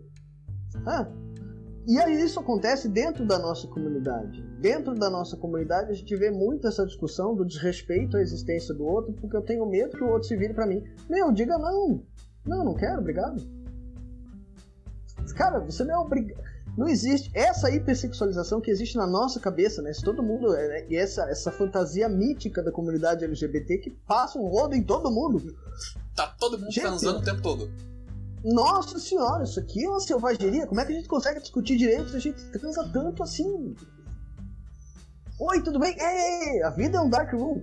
Não é possível, cara. Não é. Eu Sabe, a, gente, a gente reproduz esse preconceito da hipersexualização dentro do nosso grupo. Sim. Ah, mas o cara é afim de você. Ah, beleza, não, obrigado. Você não precisa ficar bravo com isso. Beleza, tranquilo. Ah, ó, essa questão, a identidade do outro. Uma das coisas mais bizarras é, uma coisa muito engraçada que eu escuto. E esse nosso amigo, o Márcio, é um dos que mais diz isso. É, depois que eu fiz a transição, porque eu sempre gostei mais de mulheres, né? Aí depois que eu fiz a transição, eu comecei a ouvir uma coisa que assim, eu vivia dizendo e agora que eu escuto eu fico muito frustrado. Sai hétero, né? E aí eu tive que me dar conta dessa questão, né? Tipo, eu sou um sujeito hétero. Gente, que coisa, não? E eu sempre critiquei, agora eu tenho que dizer que nunca critiquei. porque, porque a nossa identidade faz parte da existência e da relação com o outro. Então, se deparar com essa mudança assim, né, para quem passou a vida dentro da comunidade LGBT de tudo quanto é lado, agora é só a minha identidade. E aí eu digo, né, gente, mas a minha identidade e a minha orientação são obviamente LGBTs, sendo hétero ou não, porque ser um homem trans hétero não tem nada a ver ou ser um homem cis hétero. Não tem nada a ver. Nada. Até porque a gente, enquanto sujeito trans, tem uma capacidade muito maior de transcender o gênero genital do que um homem cis. É só a gente parar de ser reprodutor de machismo. Sim. Uma coisa que eu vejo dessa questão de, de uh, eu cresci ouvindo o, o, mito da hipersexualização e durante muito uhum. tempo eu reproduzi esse mito da hipersexualização porque é aquela coisa, nós crescemos ouvindo uma determinada coisa e acreditamos que em determinado momento é verdade, até que a gente descobre que não é, né? E com essa minha jornada durante a adolescência e início da vida adulta, é, existia essa cobrança da hipersexualização, tanto de dentro da própria comunidade quanto de fora. Como assim você é gay e não tá pegando ninguém? Como assim você. Cara, peraí, todo, todo gay pega tanta gente assim. Não é? Vocês têm meta, tem que bater meta, meta senão não ganha. Bateu a meta. Não, senão perde a carteirinha. É. Agora, já adulto, quando eu questiono essa questão da hipersexualização, eu tava há alguns meses na, fazendo uma ação da, da nossa ONG e a gente estava conversando sobre sexo no primeiro encontro. Uhum. E eu falo, tipo, ah, quem se sente confortável faz, quem não se sente não faz. E essa é a regra do jogo. E daí, tudo bem, era um rapaz novinho aí, devia ter uns 17, 18 anos. Tá, tá, chegando na vida agora. É, questionou ali do tipo, não, mas como assim? Você não transa no primeiro encontro? Se eu não tiver vontade, não. Não, mas. Não, você tem que transar. Como é que você fala? Não, pera, volta. Vamos voltar 10 casas aí. Gente, você tem que transar. Vamos voltar 10 casas aí. Por que, que eu preciso fazer isso? Qual é a necessidade? Se eu não saio com a pessoa e não rolou química naquele primeiro encontro, rolou no terceiro, no problem. Se rolou no primeiro e rolou, tá tudo bem. Uma coisa, daí eu, isso me traz um dos questionamentos que eu percebo que as pessoas têm dificuldade em lidar com a liberdade dos outros. Porque elas criam suas próprias prisões mentais tão pequenininhas e falam, não, tipo, essa é minha regra do jogo. É a regra do jogo que me passaram, é essa caixinha aqui. E quando. E assim, todos nós vivemos dentro das nossas caixinhas. Eu tenho minha caixinha, você tem a sua, e a gente vai tentando expandir essa caixinha para olhar o mundo com mais camadas. Mas quando você tem essa caixinha tão pequenininha, eu falei, cara, como não? Não existe esse local de eu tenho que transar porque eu sou gay no Essa relação não existe. Eu sou uma pessoa que está muito mais próxima da, de alguns elementos mais conservadores então eu não tenho essa. Eu não tenho isso como norma, porque para mim eu tenho essa liberdade. Ou sim ou não.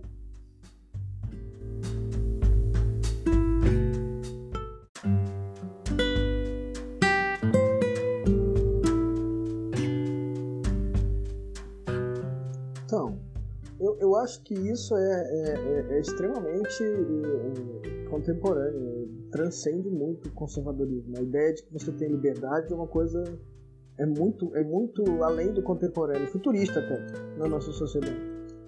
Porque a gente tem uma dificuldade de entender a frase que a nossa liberdade vai até onde começa do outro sobre si mesmo, né? A liberdade do outro não é a sua, ela não se estrutura como você. Ué, eu sou um dos sujeitos que mais discute que não tem nada a ver promiscuidade com hipersexualização. Promiscuidade é uma coisa, hipersexualização é outra, relacionamento monogâmico é uma coisa, relacionamento aberto é outra, não monogamia é uma outra coisa. E assim, é, eu não vejo a necessidade que a gente tem de ficar reproduzindo modelos para garantir é, normalidades, né? Do tipo, olha, eu sou uma pessoa igual a você, porque eu também tenho um casamento monogâmico e a gente tem essa hipoteca aqui, financiou o carro. E e essas coisas. Não acho isso nenhuma crítica. Eu sou um sujeito que já pratiquei isso tudo.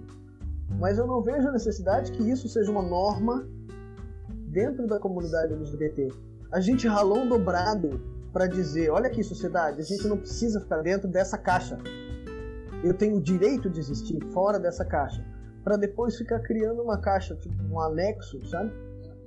Puxadinho da caixa original e dizer, olha, a única coisa diferente que eu tenho com vocês é isso, de resto a gente é igual. Não é. Porque não é. A sua, a sua experiência de casamento não é. O seu filho, quando for para a escola, não vai passar pela mesma experiência que os outros filhos das pessoas cis heteronormativas passam. Ninguém, ninguém vai passar pela experiência que você passa. Você singularmente, o seu companheiro singularmente vão passar por uma experiência que ninguém passa. Relações abertas vão passar por experiências que ninguém passa, é, relações não monogâmicas, pessoas promíscuas.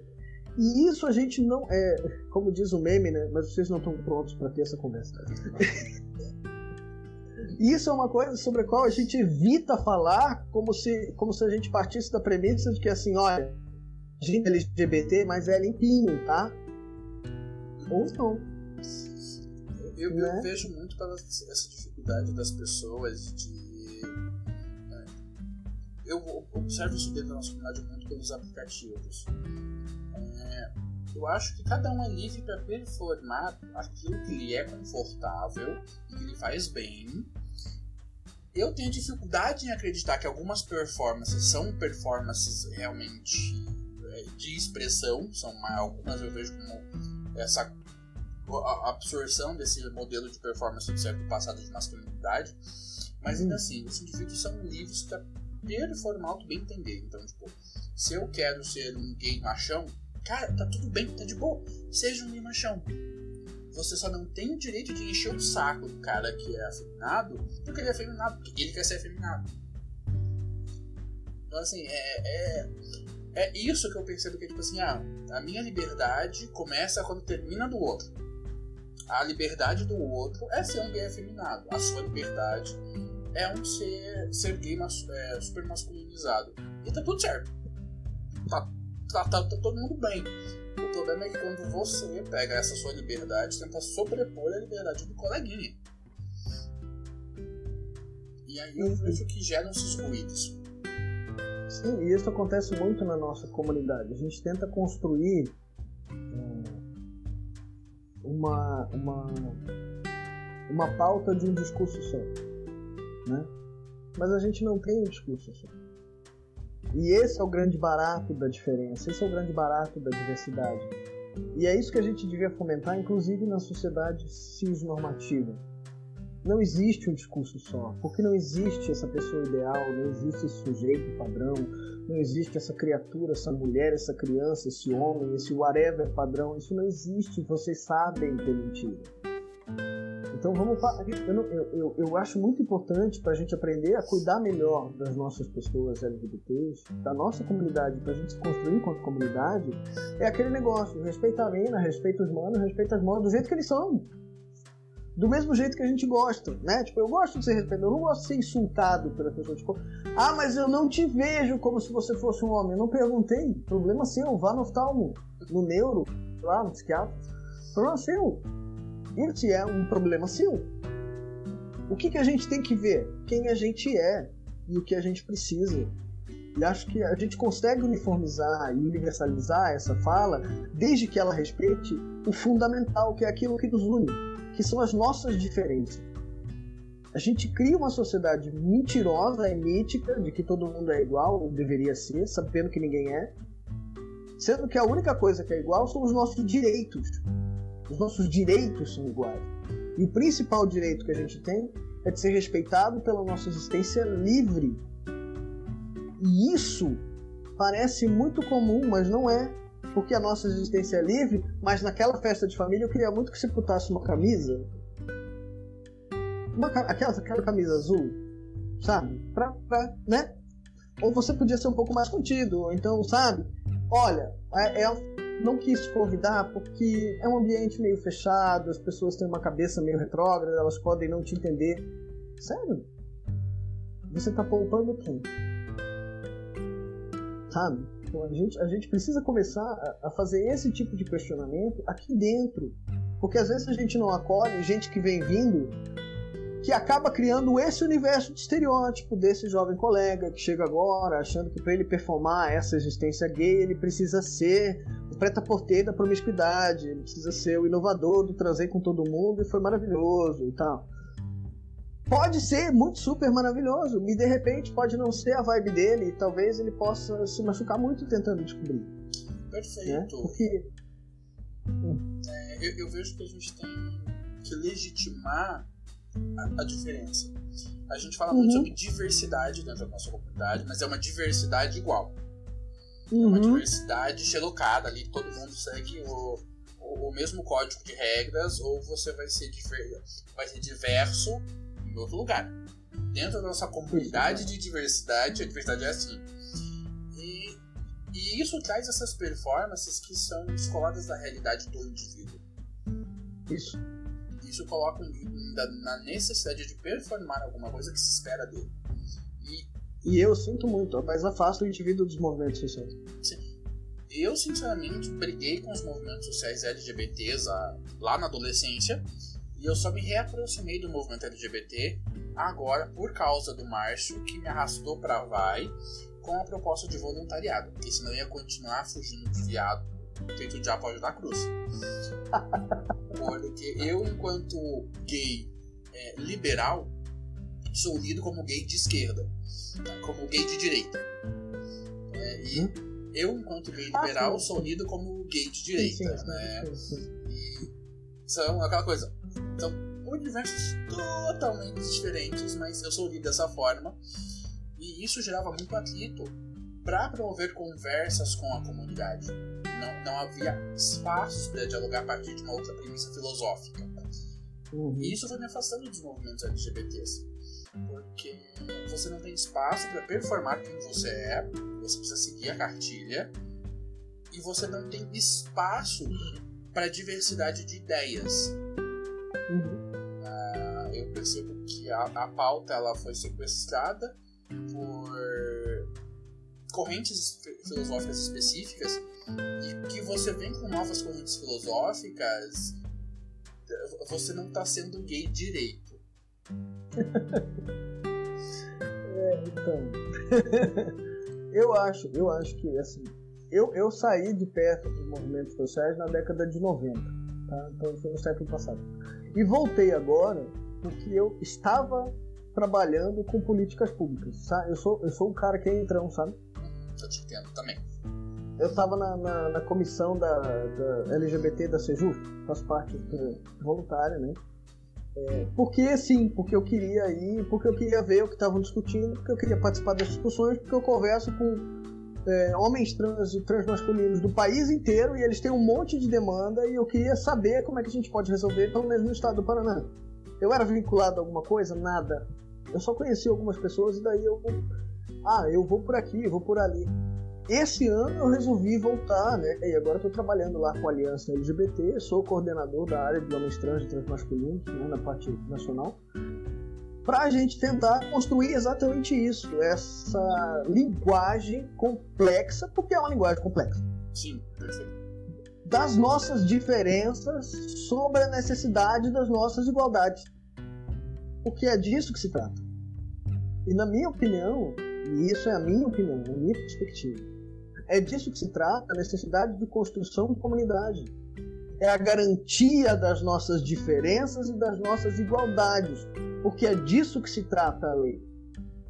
E é disso que tem que se tratar todo o universo do arcabouço da lei, em todos os aspectos, no econômico, no educacional, no social, no da saúde. Eu preciso garantir que as nossas diferenças sejam respeitadas, tais como as nossas demandas, que são as nossas igualdades, que são os nossos direitos. Mas para isso a gente precisa conversar, né? E eu percebi que eu preciso começar a conversar com cada vez mais gente. Porque não adianta conversar só com um grupo, preciso conversar com todos os grupos.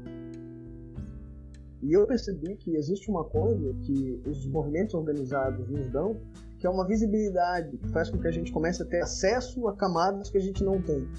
O Mães pela Diversidade me levou a conversar com pessoas trans nas escolas. Mães pela Diversidade aqui no Paraná, na época da Marise Félix, ela me levava para cá e para lá e tudo quanto era escola para falar sobre a existência de pessoas trans e aí eu conheci pessoas trans na escola. E eu não tinha conhecido ainda.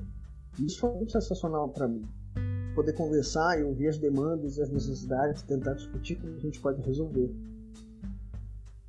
E acho que, que esse, esse nosso polimento da diferença, de respeitar o sujeitinho, de respeitar o coleguinha, porque ele é assim, porque ele é assado, porque ele é isso, porque ele é aquilo, é o mínimo de coerência filosófica e existencial que a gente pode ter, porque não é isso que a gente demanda.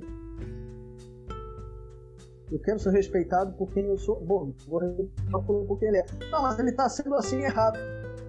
E você está sendo assim certo, então. Não faz sentido. Né? Não, não faz. Eu eu, não, eu, não preciso, eu não preciso criar uma norma em cima da norma. Eu preciso estourar essa norma. Essa norma não pode existir. Eu não posso ter uma norma social que impeça as pessoas de existirem, de serem felizes. Pelo amor de Deus, gente, o que, que é isso? Era pra gente estar tá discutindo que tipo de automóvel voador a gente tem. E não se eu tenho o direito de usar o banheiro. Não é? cara, perfeito.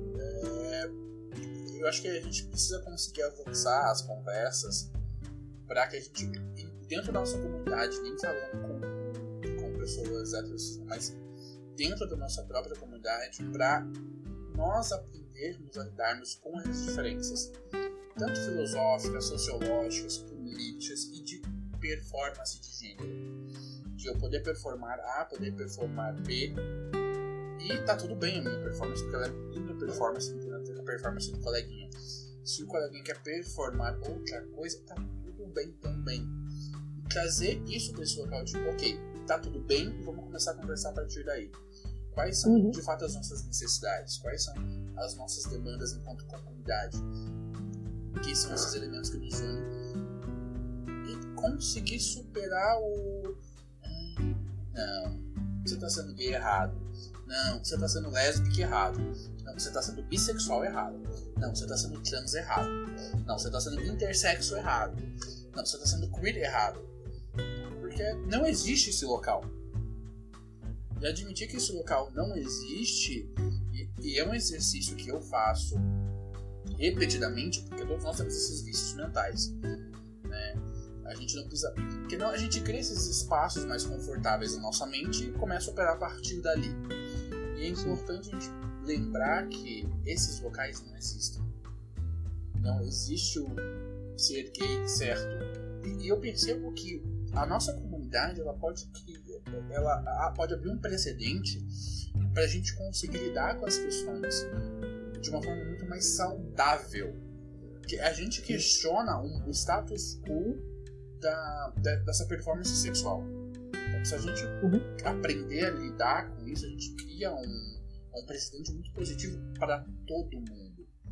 De quebrar a caixinha que é ser homem, quebrar a caixinha do que é ser mulher, e quebrando todas essas caixinhas e entender que a gente pode performar qualquer coisa.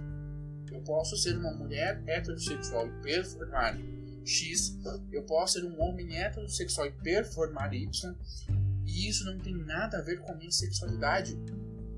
Isso.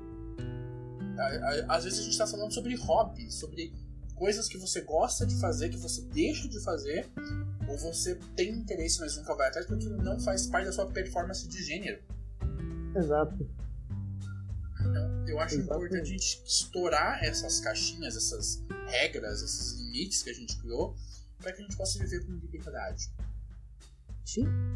Gente, não é possível que as pessoas não estejam percebendo que quando eu digo que você está sendo um gay errado, o que eu estou fazendo é exatamente o que fazem comigo quando, eu tô, quando me dizem que eu sou uma pessoa errada. É o que acontece. É, todo mundo diz que a comunidade LGBT está sendo gente errada e a gente ainda fica discutindo aqui entre a gente quem tá sendo mais gente ou menos gente sério? Eu quero que a definição de gente se exploda. a definição de gente cabe todo mundo e mais alguém. Cada um que for feliz, sem desrespeitar o outro, é gente e acabou. E outra, se a pessoa não tá conseguindo ser feliz, vamos dar uma ajuda, né? Vamos, vamos. A gente reclama muito que ninguém escuta, mas, cara, você já experimentou? Né? Não, o Jornadas está sendo esse exercício de escuta, porque eu, nesses cinco episódios, o que eu aprendi e entendi de perspectiva de mundo, é, cara, foi assim, 10 anos vividos em cinco episódios. Cara, imagina, deve ter sido é, tá assim, tá sendo impressionante. E, e assim, conversar com outro gay sobre a história dele totalmente diferente da minha, já foi entender muito o ponto de partida. Conversar uhum. com uma mulher lésbica, pra falar, tipo, ok, vamos falar sobre ser lésbica. Coisa que eu nunca tinha feito na minha vida. Eu, Sim. Eu, eu, eu fiquei embasbacado. E a gente foi para locais da conversa que eu conversar com uma mulher bissexual, que eu também nunca tinha feito. Fui para locais conversar com um homem transexual.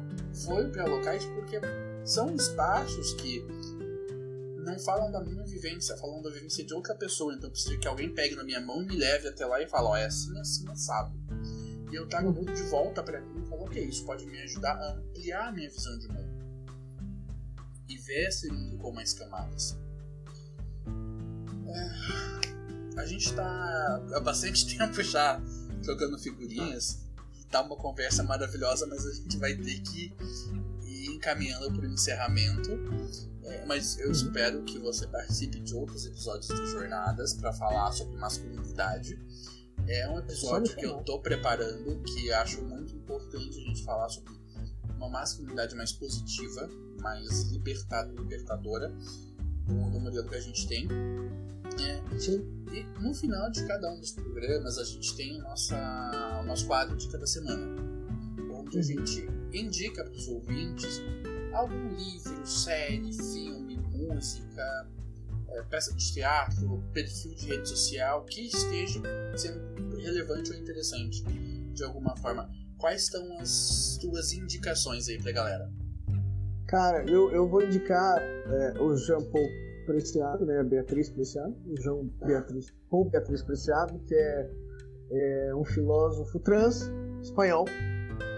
E um dos seus primeiros livros é o Manifesto Contrasexual. Eu acho muito bacana, ele dá uma quebrada no raciocínio, ele dá uma desmontada em algumas em algumas estruturas de pensamento que a gente tem naturalizadas como se fossem como se fossem orgânicas e na verdade são pensamentos, construções sociais. De orgânico não tem nada. É, e tem um, um, tem um, livrinho pequenininho, difícil pra caramba, que é da Spivak, que é Pode o Subalterno Falar. Que é um livro que fala sobre o cuidado que a gente tem que ter quando está falando sobre a fala do outro e ele fala sobre a questão de pesquisadores, mas eu vejo isso muito no movimento social. Em que eu tenho que tomar cuidado quando eu falo sobre o que o outro quer, sobre o que o outro precisa, porque às vezes eu posso estar falando sobre o que eu acho que ele deveria precisar e deveria querer. E filme, tem um filme que eu acho que tem tudo a ver com o que a gente estava falando, que parece absolutamente nada profundo, mas eu acho que ele é uma crítica aos modelos e às estruturas de gênero que é espetacular, que se chama acho que Mulheres Perfeitas, com a Nicole Kidman. Que é um filme que fala sobre performar e os perigos de você performar e definir, é, restringir a existência do outro a uma determinada performance. E inclui lá também a, a, performance do gay saudável, do gay positivo, permitido. Né? Eu acho que essas, acho que essas três indicações são, são legais para as pessoas. Ah, e se quiserem é, um começo, assim, que é uma reflexão mais didática, tem o livro do Didier Ribon, que é o biógrafo do Foucault, que se chama Reflexões sobre a Questão Gay, que eu acho muito bacana. Ele apresenta a identidade de si, a busca do gueto, de um jeito muito legal, assim, de um jeito muito claro, muito fácil de, de, de ler e de pensar, e eles suscitam as questões bacanas. Eu acho que isso seria legal, assim, para dar uma começada. Maravilha. Pessoal, eu vou colocar os links dessas indicações todas na descrição do episódio, tá? É, e a minha dica da semana vai ser uma série que eu maratonei no final de semana, que é o Midnight Gospel. É uma série dos criadores, do mesmo criador de Hora da Aventura. E essa série ela foi construída e inspirada em cima de um podcast, de um programa de entrevistas que um dos produtores, um dos autores da série tinha e eles pegaram aquelas entrevistas e transformaram em animação. Isso levou sete anos para essa animação estar pronta. E foi um trabalho primoroso. É, no primeiro episódio é uma entrevista com. É, no desenho, a gente tem um personagem que a gente pode entender como sendo um personagem humano. Né? Eu, pelo menos, faço essa leitura. E ele visita universos paralelos que estão próximos do seu colapso entrevista as pessoas sobre os mais diversos gêneros. No primeiro episódio, eles falam sobre a questão da liberação das drogas. E é um presidente dos Estados Unidos no meio de um apocalipse zumbi. É maravilhoso e ele suscita é, discussões e conversas que são bem interessantes e bem profundas. Então fica essa dica, assistam o Midnight Gospel e depois comentem lá no Instagram o que, que vocês acharam, porque eu achei espetacular. Curti, eu também não conhecia e vou assistir também agora. Assista, é maravilhoso. Sinceramente, é uma das, uma das melhores animações que eu vi. E eu sou doido das animações. E. Cara, é estupendo. Tem na Netflix. Na verdade, é da Netflix. Hum. é, então, Fábio, gratidão por ter participado de Jornadas. A nossa proposta de Jornadas é exatamente essa: de compartilhar histórias, pontos de vista e informações respaldadas em pesquisas científicas para a gente poder complexificar a conversa e humanizar pessoas. Né? Isso é. E mandar as pessoas para terapia. Então, façam terapia. Aleluia. Então, na descrição do episódio tem sempre os links do Conselho Federal e dos Conselhos Regionais de Psicologia para vocês poderem encontrar profissionais que possam ajudar vocês em algum momento de necessidade. E, Fábio, faz o seu jabá. Como que as pessoas podem contactar você? O, o que que você faz aí que as pessoas podem te contratar? Não, é, é, eu trabalho com contabilidade trabalhista. Eu, meu trabalho com a militância é um trabalho todo direcionado. As pessoas podem me encontrar pelo Facebook, tá, como Fábio Algarte, é, pelo Instagram, Fábio Algarte, né, arroba Fábio Algarte, você pega direitinho, e podem falar comigo pelo e-mail, pelo dastrieb.gmail.com. Eu sou um sujeito que respondo relativamente rápido. Eu só não respondo rápido quando eu estou com um cliente, alguma coisa, numa reunião. Mas eu dou um retorno assim que possível. Você viu, né? Eu demorei um pouquinho, mas eu te, te encontrei. é, eu estou disponível para conversar com quem precisar, sobre o que precisar, tá? Falo com as pessoas sem o menor problema. E se você tem um problema, se você tem uma dificuldade que é com você, que é com uma pessoa que você conhece, vem conversar comigo, vamos ver se a gente consegue dar um andamento, tá? Se a gente precisar de psicoterapia, a gente encontra, conversar com mãe, a gente conversa, procurar assistência jurídica, a gente procura. Vamos dar um jeito, mas sozinho ninguém tá. Ninguém tá sozinho, tá? Pode estar em tempos de pandemia, mas ó, nós estamos aqui e você pode contar com a gente. Perfeito. E, gente, aqui no Jornadas a gente está reunindo informações de todos os estados de onde as pessoas conseguem encontrar terapia ou gratuita ou terapia com taxa social. Aqui em Curitiba e região eu já consegui levantar essas informações, eu vou disponibilizar em breve. É, mas na cidade de vocês, onde vocês, uh, se vocês puderem levantar essas informações e encaminhar para jornadas, eu vou criar uma página no nosso site direcionado para onde as pessoas conseguem encontrar ajuda dentro dos seus estados, ou com ONGs ou com faculdades, que sejam taxas sociais, é, valores mais baixos, né, mais acessíveis, ou atendimento gratuito. Então, le levando essas informações nas suas cidades, mandem para a gente conseguir construir esse banco de dados e disponibilizar para os ouvintes. Nossa, maravilhoso esse trabalho, parabéns, de verdade. Não, eu, Isso é super importante. Eu falo que eu vou levar as pessoas na terapia, nem que seja na base da pancada, mas elas vão. É, no começo ninguém quer, depois fica agradecido. Uhum, não, é, é, é, bem por, é bem por aí esse local mesmo. Que eu realmente acredito que é importante as pessoas terem ajuda, porque a gente tá falando sobre. E assim, ajuda com profissionais certificados e licenciados. Se alguém chegar para vocês e falarem que é coach quântico que vai curar ansiedade e depressão, fuja para as montanhas e procure um profissional certificado. Se a pessoa for um coach quântico, pergunta para ele onde estão os quarks. Perfeito. Perfeito. Porque. Tá, então deixa, vamos encerrar aqui. aqui são, se eu entrar na conversa dos coach quânticos, eu vou mais umas duas horas falando aqui. Não, então... se você não gosta, imagina eu que fiz psicologia. Eu tenho ojeriza.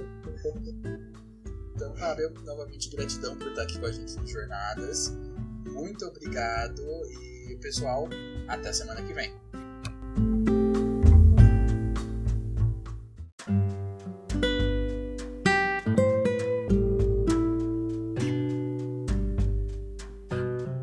Nosso programa faz parte da iniciativa Roda de Pensadores, que tem o objetivo de promover conversas baseadas em racionalidade e empatia. Você pode conhecer outros projetos dessa iniciativa no site rodadepensadores.com.br ou pelo Facebook e Instagram, arroba Roda de Pensadores. Muito obrigado por ter nos ouvido até aqui.